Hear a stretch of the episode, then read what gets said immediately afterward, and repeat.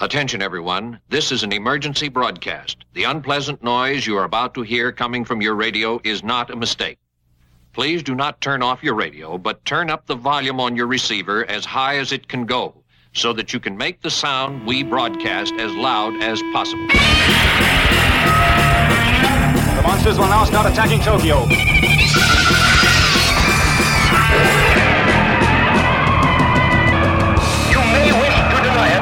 But your eyes tell you it's true. I'll turn up the sound so you can hear the monsters dueling to the death. And welcome to episode 204 of the Kaiju Cast, a podcast 100% dedicated to Godzilla and all of his rubber suited foes. My name is Kyle, and this is the third and final episode of May 2017 and our Daikaiju discussion for Cloverfield. Right now, I am flying solo, but in a few minutes, I will be joined by my cohorts to discuss the film. I'll be touching on a few news items after the movie, so stick around for that and the list of upcoming catastrophic events. We, of course, are going to play a little music here on the show, so we'll dive right into that and come back out with our Cloverfield chat. This is Amazing Great Monster in Town by Santiago Tamura.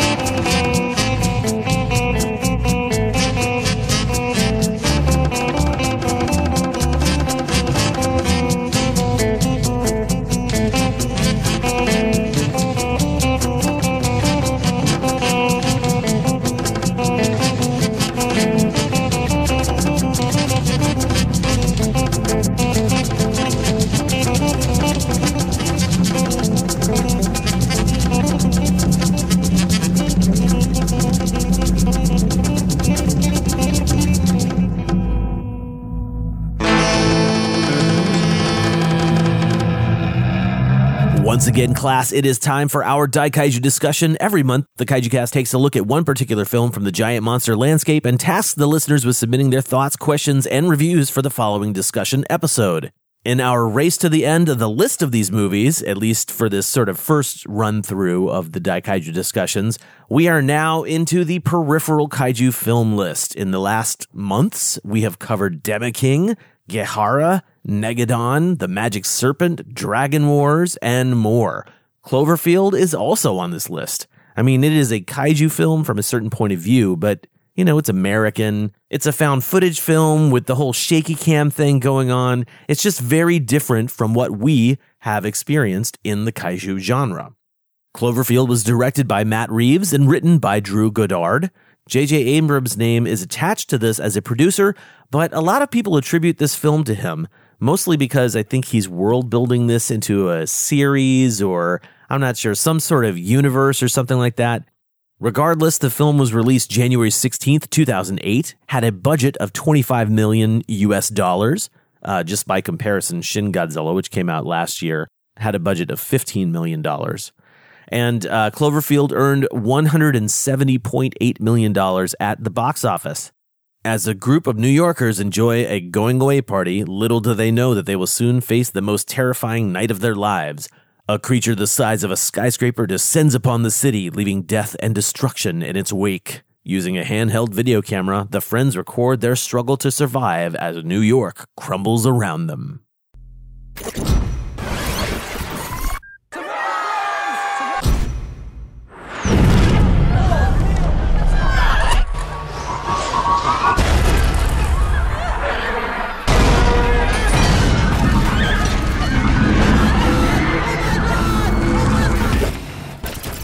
Name is Robert Hawkins. Approximately seven hours ago, uh, something attacked the city. Um, you found this. If you're watching this, then you know more about it than I do.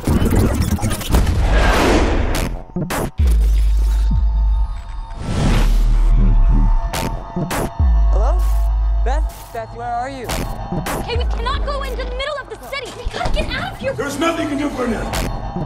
Do you know what that thing is? Whatever it is, it's winning. Do you have any idea what's out there? I don't care what's out there. Listen to me. She's dying. Turn that camera.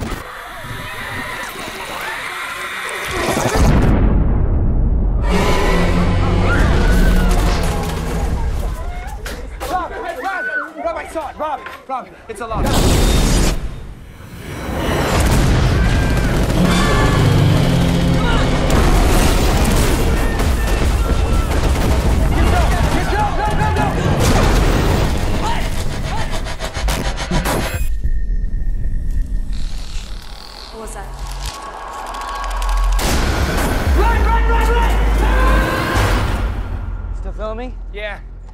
People are gonna want to know, you know, how it all went down.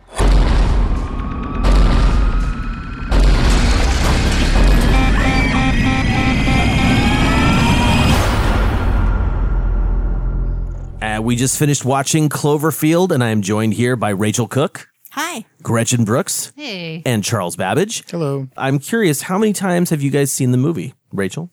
Too many to count, really. I love this movie, so I've owned it for many years. I bought the DVD right away um, when it came out and got have the Blu-ray that I upgraded to not too long ago, actually, because I found it in a bargain bin. But um, Did but you yeah, see it in the theater? Tons of times. Oh yeah. Yeah. Was this when was this when you were working in the This- theater?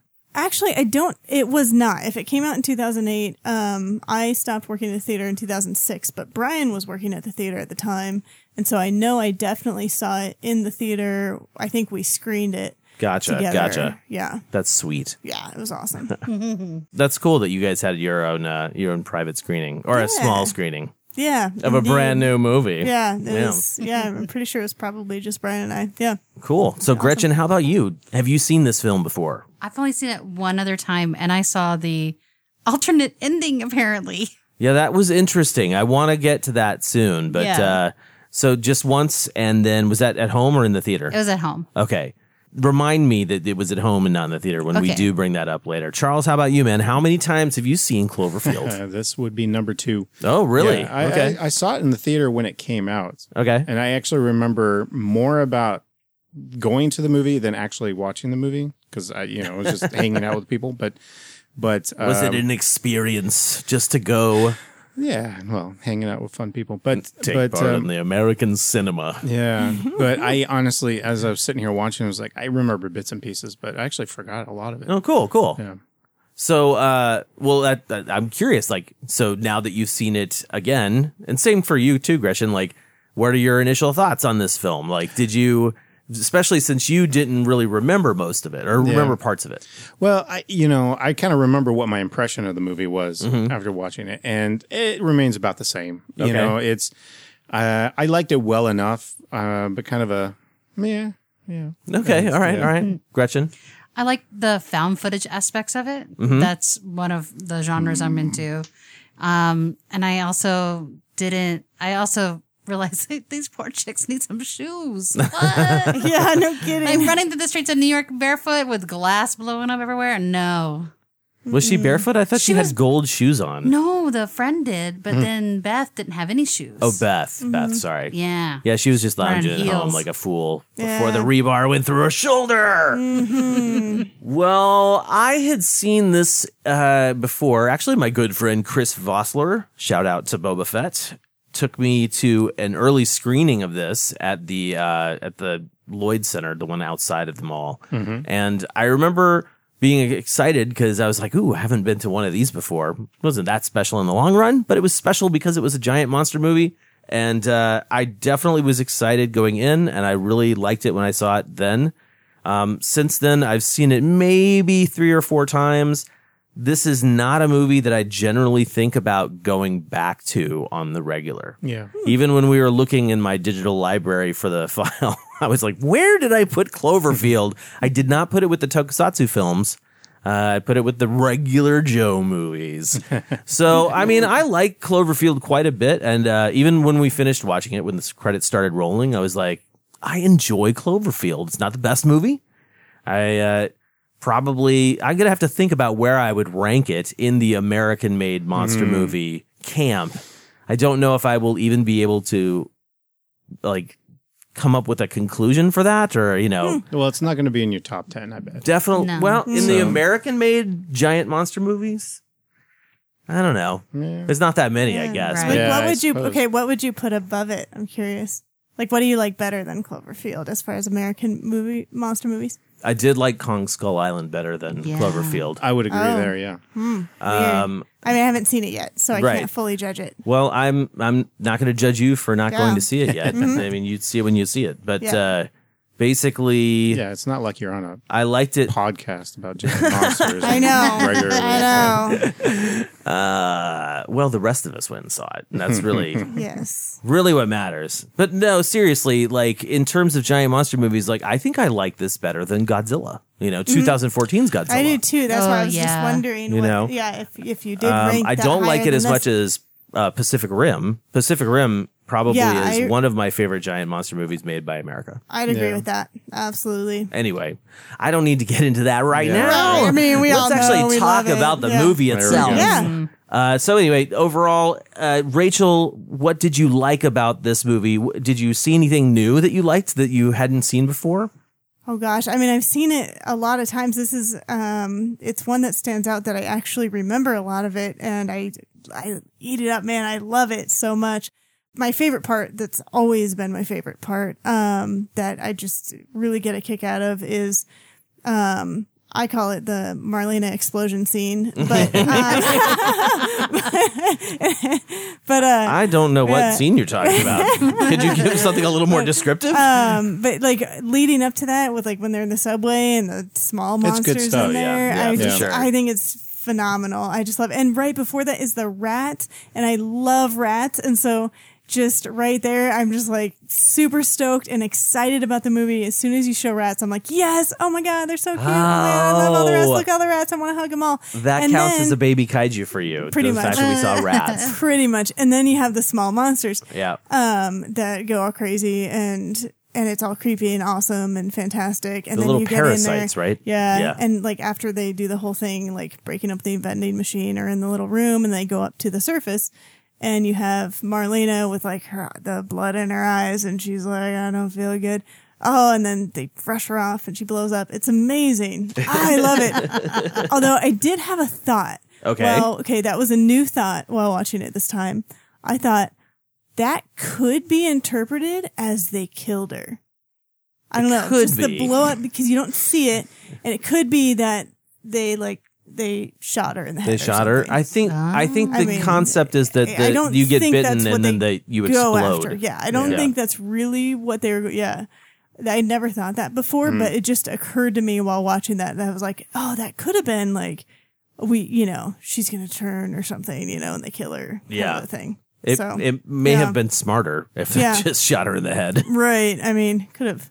I mean, I'm not Possibly. generally a Yeah. fan of shooting people in the head, No, but like but- if you know that somebody is infected, Right. you know, I mean, like zombie style. obviously. You know, you, you'd want to be shot before you turned. Because So, as soon as they saw her, they were like, "She's, we've got a bite, we've got a bite." yeah, Yeah. yeah. Yeah. So I, that's what I just kind of thought. Maybe it's because I've, I don't know, watched recent zombie stuff, but I don't know. That's just kind of a new thought in my head. Well, okay, so let's talk about the vibe a little bit since you brought up zombies. Because, like, similarly to The Walking Dead, how The Walking Dead is a zombie show, but it's really about the humanity, right? Yeah. Like, this, the focus here is the people, obviously. We're Right. dealing with the, you know, HUD, the cameraman, and his friends, Rob, Mhm. Marlena, and Lily. Mm-hmm. And then Beth, and previously Jason. See, I can remember most of them without having to look at the IMDb page. Nicely but done. uh, but the uh, you know, in the same way, you know, this is not a kaiju film. Gretchen, I know you agree in your own description of what kaiju films are, but this is not what I would even consider a kaiju film. This is a found footage disaster movie, essentially. Yeah, it's Mm, totally a disaster. mhm. I like a disaster film. Which is why I think I love it because I love disaster films. love them. Oh my gosh. so, did you also consider this a disaster film, Gretchen? Yeah, and a found footage film. Yeah. hands down. I Mhm. mean, it, it's it's horrifying, but I wouldn't define it as horror. I would call it a science fiction type Mhm, style film. mhm. Especially, especially now that we know some of the backstory of you know, Right. viral stuff. So, when you saw it tonight, did you notice anything different, or did you find anything new to I like? forgot What's your favorite part? Little. Are you fond of Garfield? Oh my Oh, gosh, that's oh, that was really funny. Yeah. You know Superman? Yeah. So good. Uh, yeah, it's a good amount of humor in that movie. You know, it's like Yeah. I don't think there's only a couple spots where I think it's a little too too much. Yeah. Where it's like, okay, T.J. Miller, like dial it back just a little because his character HUD is Himself. somewhat lovable and very, yes, very very much T.J. Miller. At Yeah. least uh, maybe 2008 era T.J. Miller. I don't know what he's like today. Charlie, what did you like about the film? well, okay. I, Lizzy Caplan and T.J. Miller. Actually, I like I like them in the Mhm. movie. I, I wasn't even thinking he needed dialed back. I, I thought he was fine, and and uh, it was just a couple times. and you know, I think it's the you know, as thinking back on the movie, uh, the first time I saw it, I think those two people were the only two that actually ever stuck in my head Mhm. after the movie, and not just because she blows up. Uh, actually, I, I actually thought she was a decent, a decent character, but I also felt like, in some ways, they're the only two characters that you actually get to, you know, see even develop a little bit. You know, the the lead, Yeah, is- Rob is pretty one sided. Yeah, He's he's on a single mission, and that's and it doesn't change from any point in the movie. It's Yeah. the same Mhm. beginning to end. Not much of an arc there. And and Yeah. when his brother uh dies, Mhm. I was like, oh, that kind of sucks. But you know, you didn't really get to know him at all, so it's kind of hard. He kind of seemed like a jerk. yeah, and kind of seemed just like a from the miniature amount of information we had. right and so so my point being that that uh I, there you know not with a found footage movie my issue is always that you're you're stripping yourself as a filmmaker from creating you know a lot of good visuals Mhm. you, you're you're putting a lot of limitations on yourself and and with a, a lot of you know a really good visual movie you can let a lot of character stuff kind of go to the side and just Sure, kinda yeah. sit back and enjoy it and with the found footage movie, you have to, I think, have a lot better characters, and yeah, that was limited. Oh yeah, I could see what you mean by that. Yeah, And I think- yeah, I- I think you'd you want to have somebody that you could connect you have with to pretty put, quickly. Yeah, you have to put a lot more weight on that, and I felt it was a little weak Mm. uh, with the majority of the characters. But So- for those two cast members, and I, loved it. completely And agree so- with you. And those two cast members stood out to me. I like, you know, I actually, I like them. They, they, they were the thing that I remember the most from the first time I saw it. Uh, other things I liked, um, the, the, I will go back to, even though I'm not a fan of found footage movies, I really liked the way they did incorporate all the effects into the found footage camera work. Uh, I thought that was pretty, Mhm. pretty Yeah. flawless. Yeah, and totally. uh, I like I liked that. But How did you feel like the CGI held up? uh, you know, it, We're 11 years after the movie, or nine years I- after the movie came out. I think for the most part, I thought it still looked pretty good. yeah. Same here. Yeah. They kept them in shadows enough, so Yeah, and I, Mm-hmm. you know, the I, I could go into. I I think the design of the monster is a little goofy, but not Extra bad. armies. Yeah, not bad. I like the little mites that come off the monster. I, I think Those those are awesome. Those Yeah. those guys I think are great. Um uh, and uh, more interesting than the than the big character. I'm pretty sure but- Rachel wants one of those as a pet. Yeah. Yes. Yeah. Yeah, I'd take one. But, sure. yeah. Yeah. I don't know. I really, I think my favorite aspect of this movie is the pacing. Like, there's only It's there, quick. There are some times where it's it gets quiet in, Yeah. the, in the film, and that I'm not gonna say it's a detriment. It's just a different way of telling the story.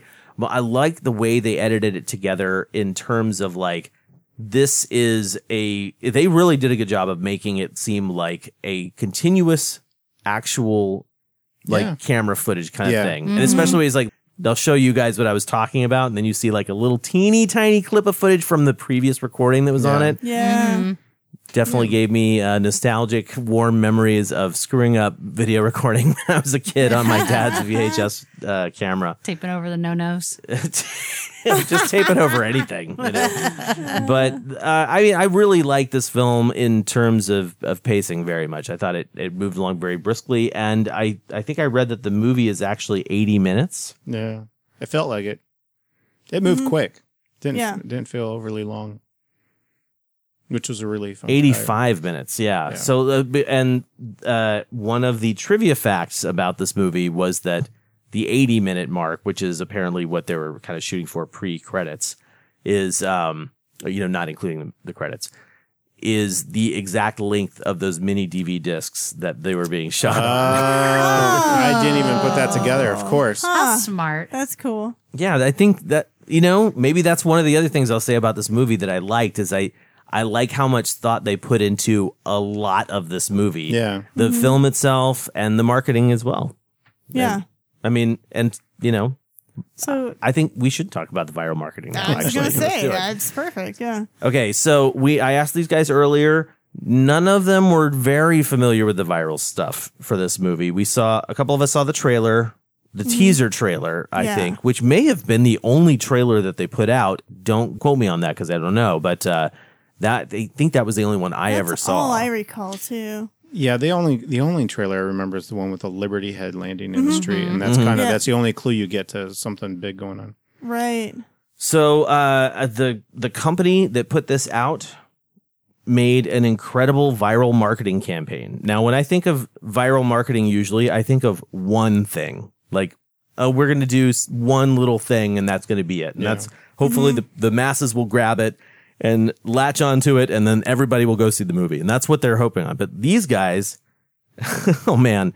Actually, I also wanted to give a shout out and also a shout down in, I don't know, to Dan Clark from PDXR because I thought he was going to be here tonight to talk about Cloverfield. A long time ago, I agreed to have him on the show when we finally did Cloverfield because he's a huge fan and hmm. he is also a huge fan of viral marketing stuff. When they did The Dark Knight, they had a crazy viral campaign for that that involved like an actual like Joker phone and stuff like that. You actually had to do like that's the furthest end of the spectrum for viral marketing that I've ever heard of. And it's awesome. But for Cloverfield, they had a ton of stuff. And let's talk about some of that. After the teaser, uh, eventually, and again, we don't know how any of this stuff actually was leaked out to the public and, and actually got latched onto.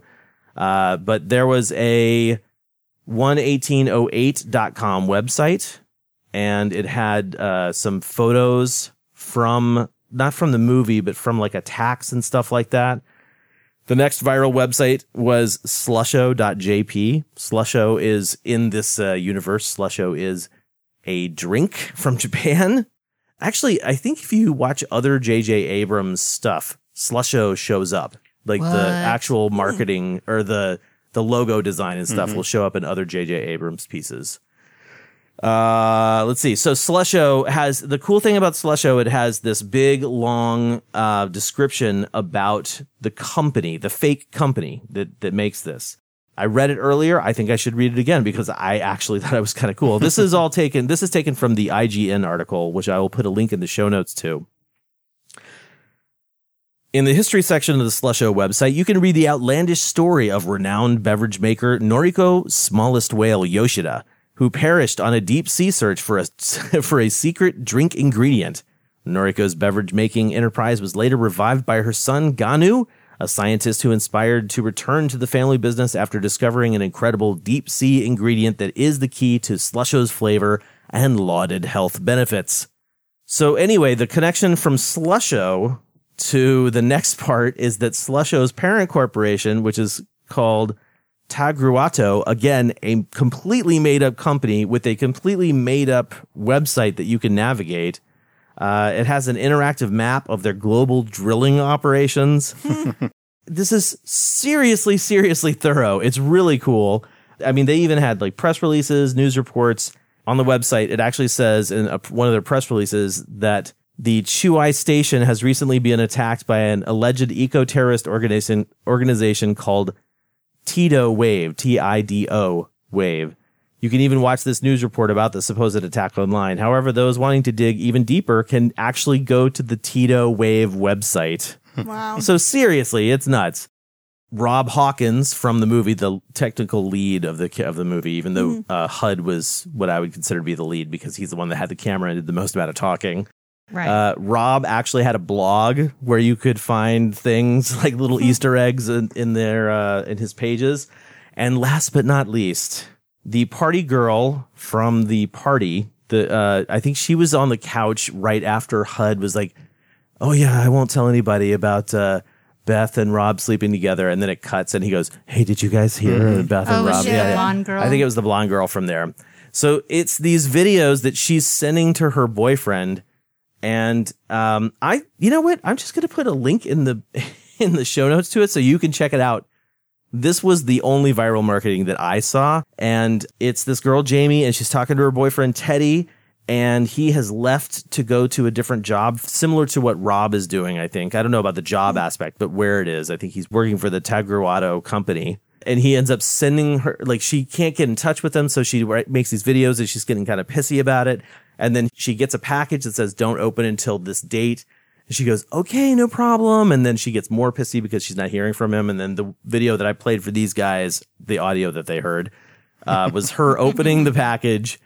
It had a hat, a slusho hat in it. And then in the package, it had a, uh Ziploc bag that said evidence something or other, freeze ASAP.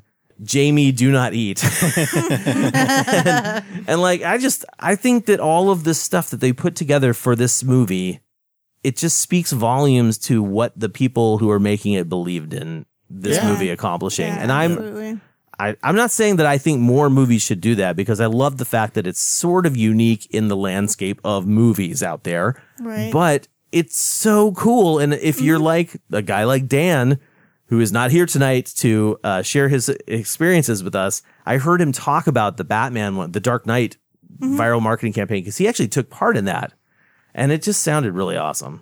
Joker phone. I want to know about that. Yeah, it's awesome. I mean, I, I would say I, if I can find the episode of Geek in the City where he talks about it, I will put a link in the show notes to it. So there you go. That's about the best I can do.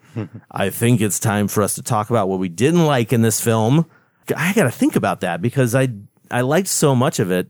Rachel, you said you really love this movie. Is there anything that Yeah. you kind of don't like about it?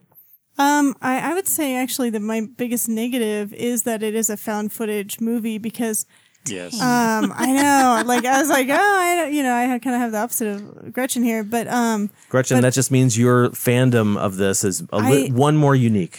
but but the only reason is because I get motion sick really easily Okay. Oh. and that is why and so it makes me queasy watching it throughout and I'm really glad it's a short movie and I I take motion sickness medicine a lot if like if I get motion sick especially if I'm in the car if I'm not driving then I absolutely have to take it Do you? but Do yeah you think you would have enjoyed it as much as you have? And You've said you've watched it uh, no, numerous Oh, times. Do you yeah. think you would have enjoyed it as much if you had if it had been a really traditional movie without the found footage See, aspect? I don't know. That's what I wonder because I I love the whole concept of that the the way they put it together with, and I think that you know HUD being so amazing and um and those characters are so great and it worked so well and for the story that I don't know that I would like it as much if it was not a found footage yeah, because for as much as so because I feel like that's a huge part of it, like of just how it is successful. Yeah. Yeah. So- but it's a negative for me just because of the motion sickness thing. Yeah. Well, I think I remember a lot of people um, having issues with it. I I Mhm. don't think that we were in the front row, the front row, but we were pretty close when we went and saw it. Yeah. I didn't really have any problems, but I remember thinking like, Ugh. after Yeah. because this was after way after Blair Witch had come out, and so Mhm. I remember hearing about people having to leave the theater from the Blair Witch Project because they couldn't handle the motion. Yeah. Yeah. Gretchen, what don't you like about Cloverfield? the ladies. The ladies? they really piss me off. Uh, yeah. Yeah. Because they're just they're like, I don't know. Like I already joked around and said, oh, this obviously doesn't pass the Bechdel test because like hot Mhm. minute in, like girls are talking to each other, going talking about relationship stuff. Mm-hmm. mm-hmm. But just seeing that the the women and the characters and all, I mean the people in general, I think they're kind of they kind of come from an affluent society, and so they were Mm-hmm. their depths were not. Hmm. How to put? I would say that. I'm trying to say it nicely, are- y'all. these are like. pretty shallow. They're really shallow people. Yeah, yeah, yeah, yeah. Yeah. There you go. I don't think there's anything wrong with that. No, that's just kind of like I didn't I didn't love the people as They're much. kind of basic. They're kind of basic. They Yeah. kind of like drink pumpkin mm-hmm. spice lattes. well, Marlena, I think, kind of had she she felt more like She was like a the real edgy girl. chick. Yeah, Yeah. And I I dug her definitely. I mean, She had she's sensible definitely shoes more on, too. my She was a little style. emo. Yeah. yeah. Yeah. I don't even know why I'm here today. Right. I wasn't supposed to be here. yeah. I kind of I kind of dug it though. I felt like No, I like was- Marlena. yeah. I mean, Yeah. I- as Pretty as sweet. Charles said, like Marlena and and Hud were the two characters that I I mm-hmm. felt like I Yeah. could connect with. totally. Absolutely could not connect with Rob. No, Rob's a dick. Could I not was like, connect he's with selfish. Beth. Although, well, I yes and no. I don't know. Like I can, we kind of talked about in Yeah. the Oh, yeah, while we we, were watching the movie that you know that like okay, Rob's like going after you know Beth and bringing everybody with him, and it's like you know, and I was like, I would absolutely do that if Bri- if that was Brian, no doubt I would be that person. I would be Rob going after Brian. If it was my cats, I would absolutely be going after them into Midtown where the monster is. I would rescue them if I could.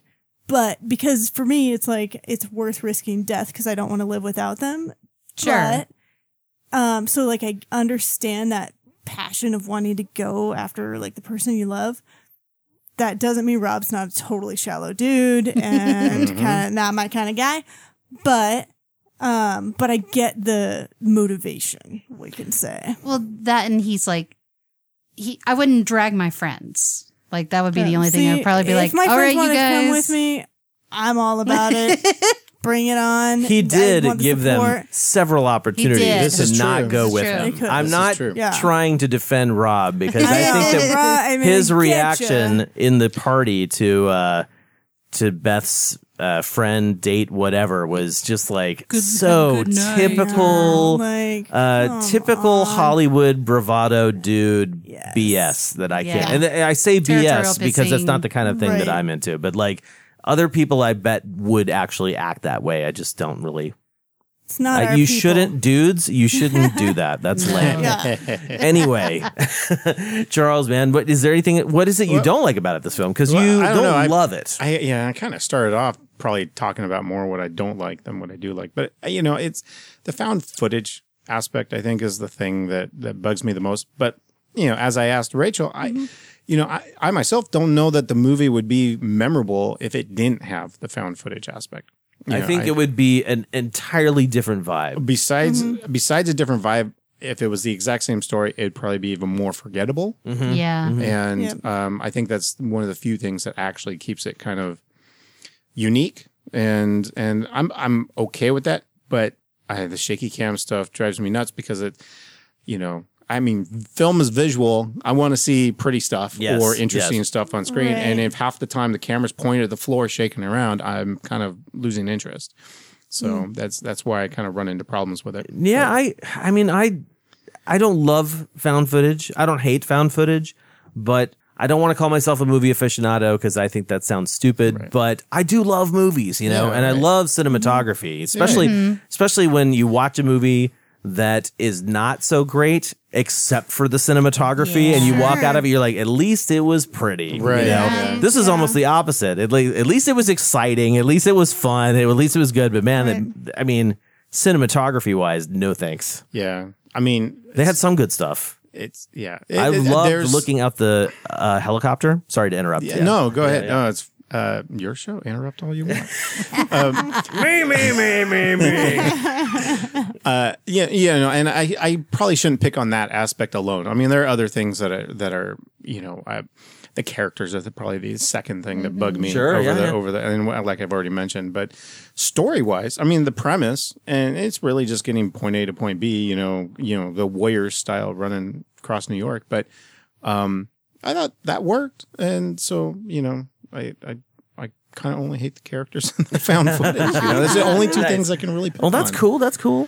Yeah, I mean, I guess if I had to say one thing I didn't like about it, I actually do not like the design of the Cloverfield monster. Yeah. Um, I'm on the fence about it. I mean, there's things I like, things I don't like. I kind of like the batty face, but as far as the tone of this movie goes, I don't know if it works. I'll give you the batty face. I I'll give you kinda that. like That's the kind batty of cool. face. The Yeah. air sac thingy. I don't.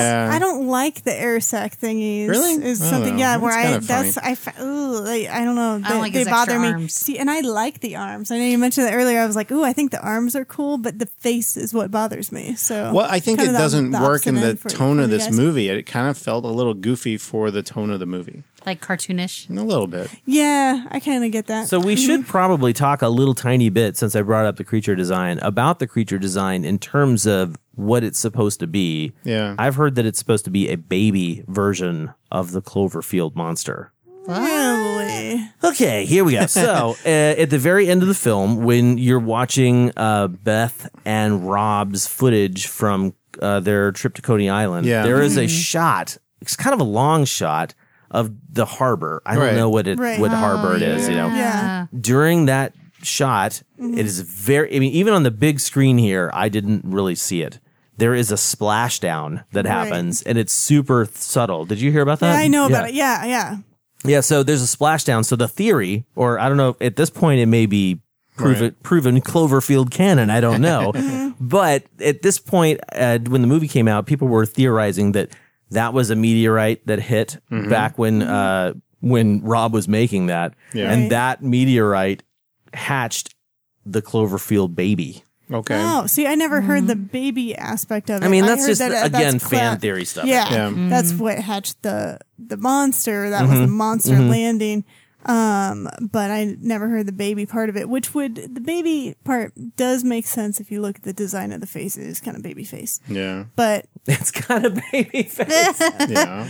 I'm just You know, saying whatever I I can to get you to just- love that monster more. right, It's yeah. a baby. Yeah, but no, I mean, I still, I You still like the cuddle little creatures way Yeah. better than that big guy. The little creatures are awesome. Yeah. But so anyway, the for me the design of the Cloverfield monster is I know they are probably going for otherworldly. Yeah. It shouldn't look like something from this earth, Well, but you- I like kaiju. It's funny mm-hmm. because the mm-hmm. face, you know, it actually has a little personality to it.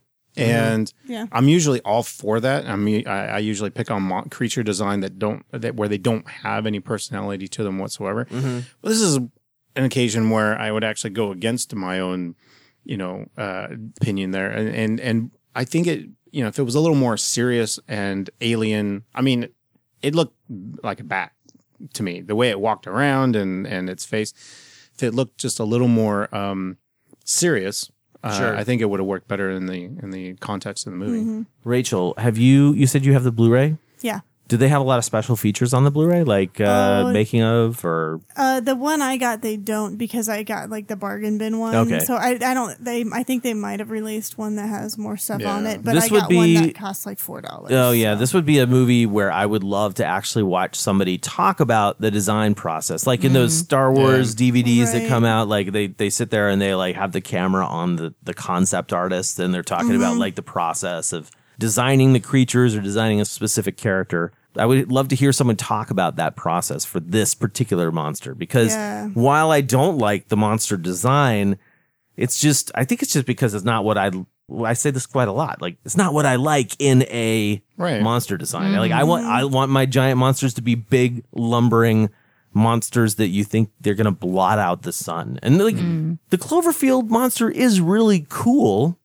Yeah. Um but like when they put out a toy, there was never a second where I was like, "Oh, I'm going to buy that toy." Especially Yeah. because of the price, but the, Yeah. the That- design that's is the, another is story. Yeah, the design is the first barrier. the Yeah. second barrier was the two hundred plus dollar price on it. Outlandish price tag for that thing. Yeah, Yeah, I saw that. silliness. Uh, so I guess this is time for us to sort of like kind of give our final thoughts on the film. Rachel, now that you've seen it 1700 times, do you, you don't have any new takeaways from this movie really or you know, Not really. Yeah, no. I mean, But did I- you learn I anything still here get a tonight? Kick out of it every time I, I watch it. I am I am actually very surprised at.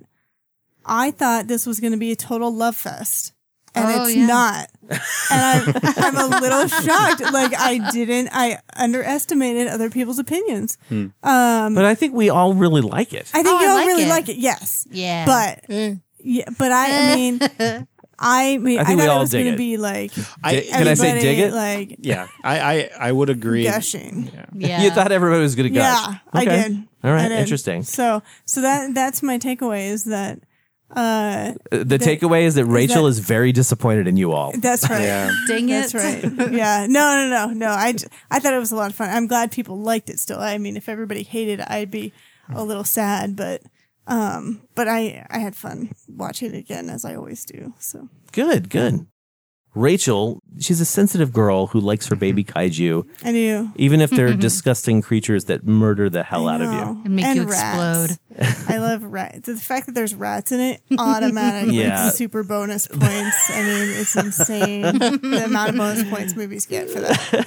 Because anytime I watch a movie with Rachel, I always think, is there a baby kaiju in this? Or is there something cute in it that she's going to like Yeah. glom onto? So the cutest thing in this movie was. The rats. Okay. Yeah. Okay. For sure. Gretchen. Final thoughts on Well, I get to see, Cloverfield. yeah, I get to see a different ending. So Yeah, that I is get to see a interesting. theatrical ending. It, the only differences that I remember really were that at the end when the they're where they're like, "I love you," and she's Mhm. like, "I love you too." The differences that I saw were the at the end she's screaming, "Rob!" And there's like debris coming down, and then suddenly someone picks up the camera and dusts off the front of the lens Mm-hmm. and that was the difference. And then Oh, it I've flashes back to the that. the Coney Island thing. So that's the only. I've seen the other ending now that you say that. Yeah. Yeah. Maybe they have them on your Blu-ray. It, it or might be your- on my Blu-ray or your DVD. or my DVD. Yeah. Actually, it might be on my DVD. Yeah. because I saw Mhm. a I saw a burned copy, so I think it might have had the um, Yeah. the theatrical or the non theatrical release. Sure, or yeah. whatever. The director's cut or something. the pirate cut. Yeah. Sure. Okay, so uh but it, uh, in terms of the film itself, like uh, where does this sit for for you? Like, do you did oh, it's you? a it's a fun rainy day watch. okay. You Not and you and it's got degree the day. it's got the disaster and Yes, I love the disaster. I love Yeah. the found footage aspects. Um, my takeaways from that are just that, you know, those are always those are fun films. I mean, yeah. So, what are some other found footage films that you like? Just real quick. Willow Creek. Okay, Haven't seen it. I, I saw Willow That's, Creek. I want to see it. It's a Bigfoot movie. I want to see Yeah, it, that one's really. I really dug it. I know it didn't get very good press, but I personally dug it. Um. Bobcat. the um, Phoenix Project or um, was it Banshee Project? hmm, I've never heard of that one. It's a okay, really messed up horror film. all right. So hopefully the listeners are taking note. yeah, Okay, and the Blair Witch Project. the Blair Witch Yeah. Project. Yeah. I'm trying to think of it. The last, the last time I went to go see a found footage film in the theater, it might have been Cloverfield. Oh, see, I Hmm. saw Willow Creek with them when Bob Bobcat Goldthwait came. Well, see, that's cool. I'm not that cool. I saw it here at the Kaiju Cast Studios really in the neat. comfort of my own home. but uh, all right, so Charlie, what about you, man? Your your takeaway after tonight? It sounds like you. I don't want to say you changed your tone, but No, I'm I'm middle I'm middle of the road with the movie. I mean, I I can kind of take it or leave it, I guess. But I, I I like it. I think I should I should say that I should say that I would recommend it as a you know a decent you know sure rainy day monster movie. Um, but you know it's kind of sort of straight down the middle for me. It's I mean there's probably a reason that I haven't watched it in the last nine years since it came out. Yeah, So, yeah. You know, it's just not at the top of my list. But there are things I liked. You know, rewatching it, I was kind of glad to refresh that. I was like, man, I'll go another nine years and watch it again. nice. See the CGI handle that one. Yeah. Well, my so for me, I I still really like Cloverfield. I mean, I it's not a movie that I go back to, as I said earlier, but uh, overall, I think it's a really well made movie. And I think the the important takeaway for me in this film is that this is one of the reasons I like filmmaking is that people have different ways of accomplishing sort of the same thing. Oh, yeah. Not the same final product, but like if if uh if you had told me, I don't know, when the when I first got into Godzilla movies that, you know, or actually, how about this? If you had told me after the 1998 Godzilla film that 10 years later we'd make another giant monster movie and it would be like the Blair Witch Project because that was like 98, Mhm. 99, Yeah, something like that. I would have thought you were an idiot. And I was like, that, how would you ever make a giant monster movie like that? But now we know and I like it. I mean, I think Sure. this one works better for me than, uh, as I said earlier, than, than the 2014 Godzilla Oh film. yeah. Yeah. You know, same. and I think that's true. Yeah. I would like to see I would like to see a return to this universe Yes. with the Cloverfield series, sub series. I would I would add to that. You know, I, I, I add to what I've said before is like, even though this movie's sort of middle of the road for me, actually the universe I'm curious about and the the whole biology or or, or you know origin and everything else with this creature Yeah. and all you know the little creatures that fall off of it. I want to know more about that stuff. Sure, I wouldn't yeah. mind seeing more in this universe that kind of you know uh, you know there's the idea that because of 10 Cloverfield Lane that there is this sort of Cloverfield universe it'd be nice to maybe get a movie that kind of ex, you know at least touches on some of this stuff So one of the reasons we didn't talk about Cloverfield Lane during the recording is because Rachel has not seen it. Mm-hmm. don't want to spoil it yeah, yeah. spoil it. Yeah, it's pretty easy to spoil too. And the only thing I would really want to even talk about would absolutely spoil it for you. So Okay. after you've seen it, we should just chat. All you right. know. Yeah, perfect. However, back to the universe, that's what I want. I mean, I Yeah. want, I, you know what I would love? I would love to see the Cloverfield universe maybe five years after the Cloverfield attack going back Yeah. to New York and There seeing what's mm, happened there. Is sure. it, you know, is it completely wiped out? Or the people that drank all those sodas. Yeah. Health benefits. Just saying. There's Does- like a lot of story that could go with that. yes. mean, Brought fish to you by people. Slusho. Yeah. yes. Ooh, fish people. I'm in. Yeah. All right. It's a creature tie-in. Intim- kind of thing. intimate Yeah, thing. I'm in. Cool, cool. Well, I think that pretty much does it for our talk. We did get some homework in from the listeners, so we'll start with Don, who says that Cloverfield is proof positive that America can't do monster movies. The found footage just makes it annoying during the parts you want to see. The characters just aren't that interesting, and he found the premise spoiled by the few brief monster scenes that, while well realized and somewhat enjoyable, just don't offer the kinds of thrills that the old school Japanese films create. If this had taken away the found footage aspect and played like a traditional film, it might go up a few points, but overall, it's just not that impressive. Points for keeping the genre alive, but we can do better than this. Mike Keller thinks that he enjoyed Cloverfield more this time than the first time he saw it. Maybe that's because he knew what to expect. He also remembers the handheld camera making him almost seasick in the movie theater, but the effects were far more tolerable on the smaller screen though he still thinks that the monster design leaves something to be desired for the beast that J.J. Abrams wanted to compete with Godzilla on an iconic level, and its lack of screen time is a contender for the worst such offense in monster movie history. Speaking of JJ, Mike was surprised to note that not only did he not direct the film, but his role only seems to be relegated to one of two producers. Mike found this a little surprising as JJ's name was bandied about so much when this movie was initially released, and finds it similar to how much Steven Spielberg's name is associated with Poltergeist, when in reality, he didn't have much to do with that film either. He goes on to say that Cloverfield is to 9 11 what Gojira was to the atomic bomb, and just as the footage of Godzilla's aftermath through Tokyo bore resemblance to the real footage of Hiroshima and Nagasaki, Many scenes in Cloverfield recall the actual footage of September 11, 2001. In particular, the stuff shot by the two brothers making the documentary about the New York firefighters at the time of the attack. Mike has heard people complain that the characters in Cloverfield are boring and annoying, but he found them no more so than the people he encounters in real life. Mike doesn't own the DVD, so he's not sure how much of the extensive viral marketing associated with the film ended up on the disc. He has heard stories that the drink Slusho and the company Tagruato were part of the monster's backstory, although he has also heard that the monster has something to do with the object we see falling into the ocean from the Coney Island Ferris wheel at the end. When Mike has more spare time, he plans to search online for the monster's official backstory. But Mike does think that the film deserves a proper sequel at some point, and that a faux documentary would probably be the way to go. He remembers a few people thinking at the time of the film's release that the smaller creatures were some kind of buddies or aliens to the larger creature, when it was always obvious to him that they were meant to be parasites, the equivalent of ticks or fleas, you know, similar to the Shockirus from Godzilla 1985. His interpretation of the effects of the parasite's bite was that the creatures secreted some sort of solution that breaks up the tough surface of the monster's hide, and when this solution reacts with mortal humans, the results are dire indeed. There were some head scratchers. Mike wonders how the video recording was supposed to have survived the supposed nuclear strike, even if it wasn't a safe place enough to survive the blast itself, and that's a big if. Wouldn't the radiation have erased the recording?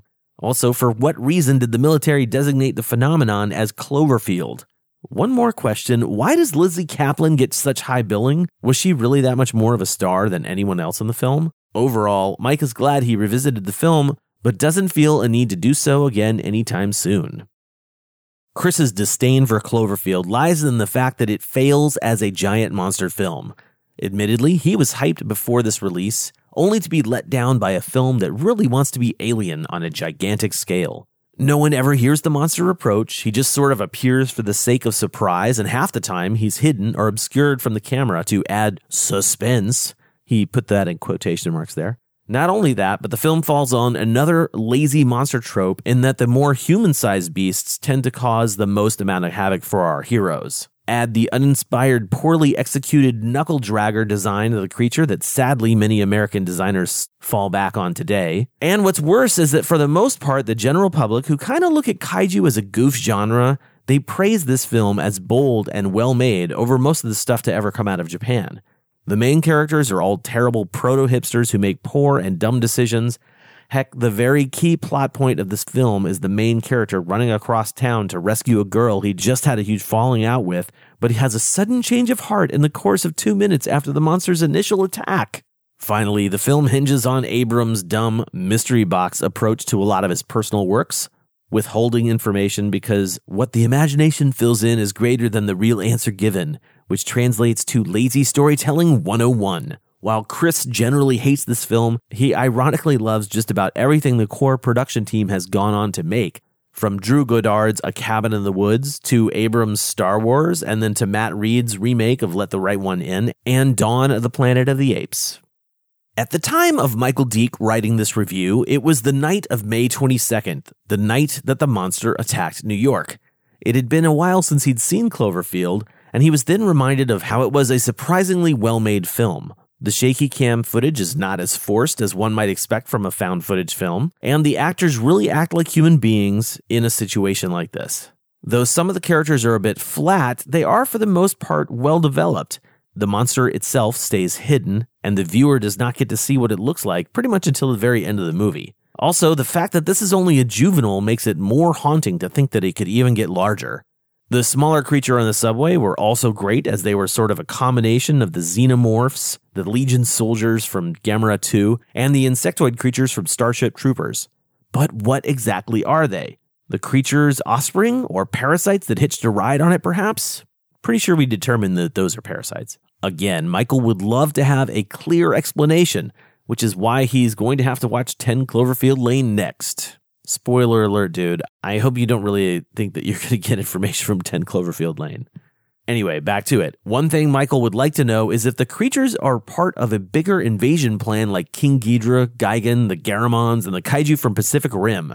But what he loves most about this movie is the tone and the fact that it seems like it was an unintentional allegory for the 9 11 attacks, which makes it harken back to the themes that were first explored in Godzilla.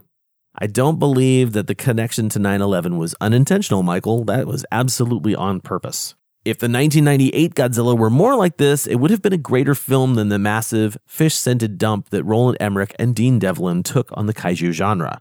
That is why Michael gives Cloverfield 3.5 out of 5 stars, as it is a nice little homage to two overlooked movie genres. It also makes you think about what you would do if your hometown was under attack from forces far beyond your comprehension.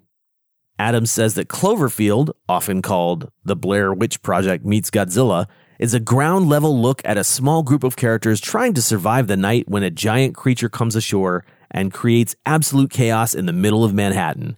There's no wacky sidekicks, no one liners, and really very little humor.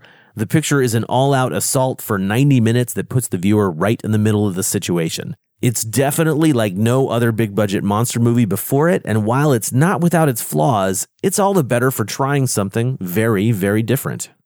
Taylor says that Cloverfield is a unique beast, both the creature and the movie. He remembers first seeing the teaser in theaters back when you could release trailers in theaters without them needing to be released six hours earlier online, when it didn't even have a title, simply a release date. He was instantly curious. The end result of the movie is sort of a mixed bag. It was definitely never meant to be a full on kaiju film, but a more realistic approach to what a giant monster attack would look like from the average Joe's point of view. Sort of in the same vein as Shin Godzilla being an honest look at how the Japanese government would handle such an attack. Taylor appreciates the novelty of the found footage and thinks that it is put to good use, but by the end, he's very glad to move on to a real monster movie without the camera shake. The human action is believable, and the characters, for the most part, are likable, even though at times he found their panicked interactions annoying. Clover itself is an interesting design with impressive effects, seeing as how it was a lower budget film. The design was unique for the time, but has since spawned many copycats with its backwards elbow spider like design, with even J.J. Abrams ripping himself off with some of the creature designs in Star Trek and Super 8. All in all, it's a decent movie with suspenseful moments, but as a kaiju film, he doesn't find himself drawn into it as he would with an old Godzilla movie. And there you have it, our Daikaiju discussion for Cloverfield. If you're wondering what next month's movie is, we are going to be talking in June about Gorgo, 1961's British kaiju film. If you'd like to turn in your homework, please do so by June 23rd to have your thoughts, questions, and reviews part of the discussion episode. And, you know, from that, let's just dive right into the news. This is United Nations reporter Eric Carter with the news. The world is stunned to discover that prehistoric creatures exist in the 20th century. The armies have been alerted as we wait for more news from Japan. Breaking news from Hollywood as of last night. Literally, today is the 31st. So, last night this was announced. Legendary has picked a director for Godzilla vs. King Kong. That will be Adam Wingard, who has uh, directed VHS, part of the ABCs of Death, the recent Blair Witch movie, and uh, also the upcoming Death Note film. Looks like I'm going to have to check some of those out. Also, on his IMDb page, I saw in the upcoming list, I Saw the Devil, which I think is a Korean horror film. So they must be remaking it. Anyway, I'll have a link in the show notes to the Hollywood Reporter's story on that. In addition, Legendary's Godzilla vs. King Kong has a release date change. Previously, it was reported as May 29th, 2020. It is now jumped up to May 22nd, 2020. Woo, a whole week, guys. There must have been some hot competition on the 29th. anyway, there's an AV Club article that I will link to in the show notes for that. Moving right along, Kong Skull Island has gotten a video release date here in the States. That is July 18th for Blu ray and DVD, and digital downloads are actually starting on June 20th. Sci Fi Japan has an article explaining a bit more about that. So if you want to check that out, head over to the website and click on the link in the show notes. Oh, and as I mentioned in the last episode, Funimation finally announced the DVD and Blu ray release of Shin Godzilla, which is August 1st. Other retailers have started listing it, um, but I think currently Funimation still has the cheapest price. Adam Alexander pointed out that Amazon's price was higher than Funimation's, even with shipping. So just a heads up, you know. And of course, speaking of that Shin Godzilla release, we know that the movie hasn't come out in the UK yet, but on the KaijuCast Facebook page, Paul Edwards pointed out that the Australian Blu ray comes out on July 19th and Australia is in the same Blu ray zone as the UK. So, for all our UK listeners out there, you should check out that Australian release if you are itching to get your hands on Shin Godzilla. Now, that's going to do it for our news. I'm going to go ahead and touch on a handful of catastrophic events, starting with a local event. If you are in the Portland, Oregon area, on June 17th, I will be selling some toys and comics and the like at the Frankenstein's Comic Book Swap at Warehouse 23 in Vancouver, Washington. Please come down, say hi, talk to me a little bit about Godzilla, and, you know, buy some stuff from me. That would be super awesome. I'm paring down a little bit of the collection, and uh, so I'll have some Godzilla stuff, some Star Wars stuff, some comic book stuff. Uh, it's going to be a pop culture explosion all over my table, and I'm counting on you guys to pick up the pieces. I'll have a link in the show notes so you can check out that Facebook event and uh, mark your calendars, peeps. Now, you'll probably recognize that because that is the same date as this next event, I will not be there. But on June 17th in San Leandro, California, at the historic Bal Theater, Bay Area Film Events is putting on Godzilla Night 6, an annual celebration of all things Godzilla. They will be playing Godzilla vs. Destoroyah. Hail to the King 60 Years of Destruction. There will be prizes, toy and art dealers, music, surprises, and a special 3 p.m. matinee of Monster from a Prehistoric Planet. Kaiju tracks will be spun live by DJ COD, Cuts on Demand. Yo Yo. Doors open at 2 p.m. with the matinee at 3. For the evening screenings, doors open at 6 p.m. with the main show starting at 7. Godzilla dealers will be selling throughout the day and night starting at 2. And the dealers include Vinyl Kaiju Legion, Kong's Cave of Collectibles, and Kimono My House. Artists on hand include Gaz Gretzky, Nick Shev, and Lenny Romero. I know Nick and Lenny. They're awesome dudes. Shout out to those two. You know, future shout out to Gaz since I don't seem to know him yet. Anyway, that's all going down on June 17th, and we are going to move along to the next catastrophic event. June 30th through July 1st, Days of the Dead is happening in Indianapolis, Indiana, and they are bringing both Haruo Nakajima and Tsutomu Kitagawa to that convention. And Jim Cirinella from Celebrity Icons has mentioned that everyone should be sort of crossing their fingers and hope for Nakajima's good health. He is really determined to make it to that show. Next up, G Fest is happening from July 14th through July 16th in Chicago, Illinois, and they are bringing a ton of guests. Okay, let's do this. Michiru Oshima, composer for Godzilla X Megaguirus, Godzilla X Mechagodzilla, and Godzilla Tokyo SOS. I know it has a longer title, but I'm moving on. Yuji Kaida. He is an amazing illustrator who's been doing Godzilla stuff forever. If you've been a longtime Godzilla fan, I guarantee you have seen some of his work. He's going to be an incredible guest at G Fest. I'm really looking forward to meeting him. Also, Shinji Higuchi, special effects director of the Heisei Gamera series. He also, of course, worked on Attack on Titan and Shin Godzilla, and was, of course, involved in that incredible Tokusatsu Museum exhibition that happened several years ago. Moving on to another guest of honor, Ryuki Kitaoka, who is a suit actor, stunt actor, who's played all sorts of monsters and done all sorts of stunts. He has been in Ultraman Tiga, Dyna, Gaia, and Cosmos. He's also been monsters in Final Wars, the Reigo movie, and uh, Death Kappa as well. Kazuhiro Nakagawa. Now, this is a brand new addition to G Fest. Kazuhiro Nakagawa graduated from the directing course at the Department of Cinema at Nihon University College of Art. He is a fan of tokusatsu films since childhood. He dreamed of making a living at creating miniatures in film. Since his graduation, Mr. Nakagawa has been working as an assistant film director. His credits include writer and director of Day of the Kaiju and assistant director on Attack on Titan and Shin Godzilla. Also, Kiyotaka Taguchi is being brought to the show. He's worked on Ultraman Orb and Ultraman X, the movies, as well as their respective television series. He also did parts of Ultraman Ginga and the short kaiju films Gehara and G. He's also assisted with special effects directing on numerous Godzilla films. Next up, it wouldn't be a G Fest without Robert Scott Field being there. He is going to be helping out with all sorts of stuff all weekend long. He is the guy who played M11 in Godzilla vs. King Ghidorah, and seriously, he's been coming to G Fest since 1999. Also, special presenter Tony Isabella will be there. He's a 44 year veteran of the comics industry and was an editor and writer at Marvel Comics. There is so much going on at this G Fest. I, you know what? I feel like I'm just gonna have to do another like little bonus pre-check show again, like we did a couple years ago.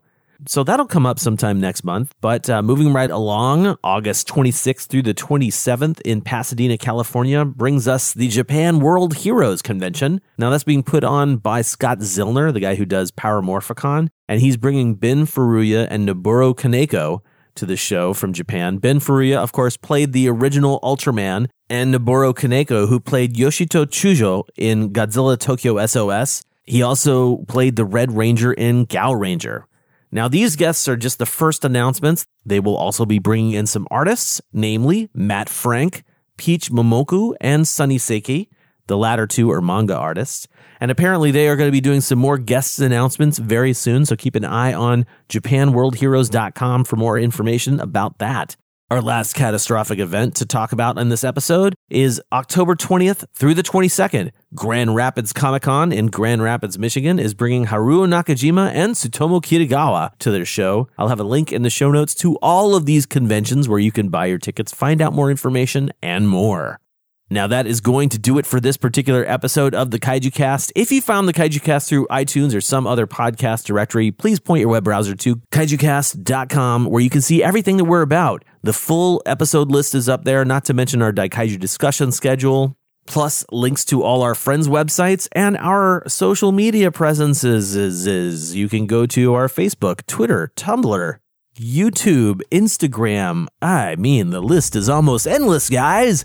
Also, don't forget to subscribe to the Kaiju Cast. And if you like us, I don't ever do this, right? If you like us, rate or review us on iTunes or Stitcher or whatever podcast platform you happen to be getting the Kaiju Cast on. I've got some really killer things coming up in the coming months, you guys. So I hope you're going to enjoy what the Kaiju Cast will be doing for the rest of the year and in the future as well. We're going to go ahead and close out the show with the incredibly Ifukube inspired Roar from Cloverfield by Michael Giacchino. We will see you next month. Giamata.